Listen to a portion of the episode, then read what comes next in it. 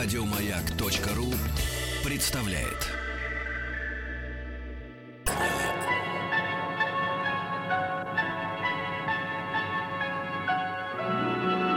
Уральские самоцветы.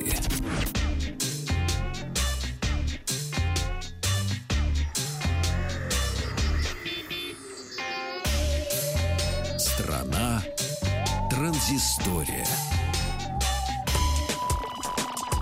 Вечер добрый, Вахтанг Махаранс, Павел Картаев, новости высоких технологий. Сегодня, конечно, наша страна, транзистория, в общем, под обгрызным яблоком будет проходить, что неудивительно, поскольку вчера компания Apple презентовала, как, собственно, все и правильно напрогнозировали, iPhone новый и новый iPad. Ну, давайте обо всем поподробнее. Ну-ка. Собственно, был представлен 4-дюймовый iPhone SE, как, в общем, слухи и говорили. По виду он выглядит практически так же, как iPhone 5S, но аппаратная начинка у него, соответственно, новая. У него новый процессор и новая камера на 12 мегапикселей с возможностью съемки 4К видео и живых фото, Live Photo. Ну, собственно, камера такая же, как и на 6-м iPhone. Но в компании Apple говорили о том, что очень много, и не только, кстати, в Apple, о том, что очень популярна эта модель iPhone 5s и до сих пор, и поэтому вот выпустили они 4-дюймовый небольшой по размеру, но при этом начиненный современной начинкой, в общем-то, iPhone. А также объявили цены этого айфона в России. К сожалению, в России он будет стоить сильно дороже, чем, например, в Америке. Цену за 16-гигабайтную версию объявили в 37 990 рублей, ну, фактически 38 тысяч.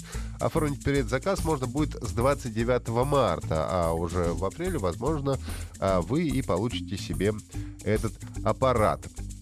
Он станет доступен для предварительного заказа 24 марта 2016 года от страны первой волны, но Россия, в общем, у нас попадает во вторую волну, поэтому у нас можно будет заказать с 29. Соответственно, младшая модель стоит $399 США, а старшая 64-гигабайтная стоит $499 долларов США. Ну и давайте попробуем сравнить iPhone, собственно говоря, SE и iPhone 5s. Чем же они отличаются? Внешне, как я уже заметил, они сильно похожи. Отличаются они, в первую очередь, процессором, поскольку в iPhone SE стоит новый процессор A9 двухъядерный, который работает на частоте 1,85 ГГц. Отсутствует 32-гигабайтная модель, то есть либо 16, либо 64 мы покупаем. 5s, напомню, можно было купить и 32 мегабайта. Улучшена камера на 12 мегапикселей. Съемка видео в 4К, слоумо 720p, соответственно. Тоже отличие, поскольку в 5S стояла камера на 8 мегапикселей. Ну и, соответственно, для Apple Pay модуль NFC встроен, бесконтактной оплаты, чего тоже не было в предыдущем iPhone, выпущенном в 2013 году, но обещают батарейку, которая будет работать на 3-4 часа дольше, чем предыдущая, не предыдущая, а iPhone 5S. Что касается цветов, то это у нас серый, белый, золотой и также будет розовое золото, как мы любим. Напомню, что стартует он от 37 990 рублей. Айфонами, но еще представили и iPad. Очень смешно получается. На многих новостных сайтах пишут о том, что Apple представила компактную версию своего iPad. Это немножко вводит в ступор, поскольку для нас стал вполне стандартного размера. 10-дюймовый, то есть, если быть точным, 9,7 дюймов iPad Pro. Но так как его предшественник был совершенно громадным, был 12, почти 13 дюймов, то и эту, в общем-то, нормальную по размеру модель называют у нас теперь компактной версией iPad Pro. iPad имеет ту же самую камеру, что и iPhone 12 мегапикселей. В общем-то, будет делать хорошие камеры. Соответственно, Retina Display. И, собственно, поддержка Apple Pencil. Это у нас стилус. И клавиатура Smart Keyboard тоже поддерживается. Начинается он от 50 599 долларов США. Цена, соответственно, у них, у нас это будет дороже. У нас обещают от 52 990, то есть фактически от 53 тысяч за младшую модель. Если вы желаете 32 гигабайта, да еще и Wi-Fi, соответственно, с сим-картой, то это уже будет стоить почти 64 тысячи рублей. Ну и радостная вещь, потому что этот iPad выпустили, соответственно, предыдущий, надо продавать подешевле. И iPad Air теперь будет стоить у нас на $100, соответственно, дешевле. Он стоил 499, сейчас будет стоить $399. Ну и чтобы завершить историю с компанией Apple, также обновилась iOS на версию 9.3 и основные нововведения. Павлик, кстати, обновился, ничего не заметил, я помню. Ничего, у меня пятерка.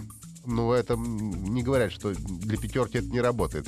Говорят, что основные обновления — это ночной режим, Night Shift, так называемый, снижали доли синего цвета в картинке в темное время суток для улучшения режима сна. Может быть, ты просто не заметил этого. Вот. Также подключение нескольких смарт-часов Apple Watch, что для тебя кажется неактуально. Вот. Но на них должна быть установлена новая версия операционной системы Watch OS 2.2. Ну и теперь заметки можно защищать паролем, а также сортировать их по дате создания, изменения или алфавиту. Также новый интерфейс у приложения «Здоровье Health», если вы пользуетесь для более легкого отслеживания активности упражнений покоя. Ну и еще некоторое количество разных уже менее значимых обновлений. Вот такие новости после вчерашней презентации. А сбой-то они починили? Был сбой? Да, сбой активации был. Все вчера ругались, превратили в кирпич свои гаджеты. Новая прошивка встала криво. Ваш iPhone не удалось активировать, так как сервер активации временно недоступен. Попытайтесь подключить iPhone к iTunes для активации или повторить попытку через несколько минут. Такое сообщение выдавал твой гаджет. Вот в полночь я вчера получил такое сообщение. Подключил к iTunes, и только тогда, введя пароль на iTunes, iCloud, вот я смог вернуть к жизни свой этот пятый iPhone. Как у вас?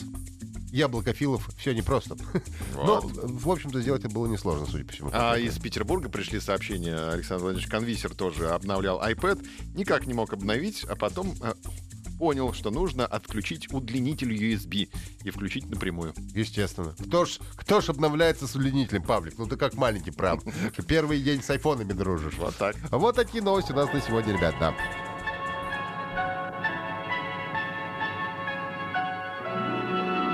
Уральские самоцветы. Еще больше подкастов на радиомаяк.ру.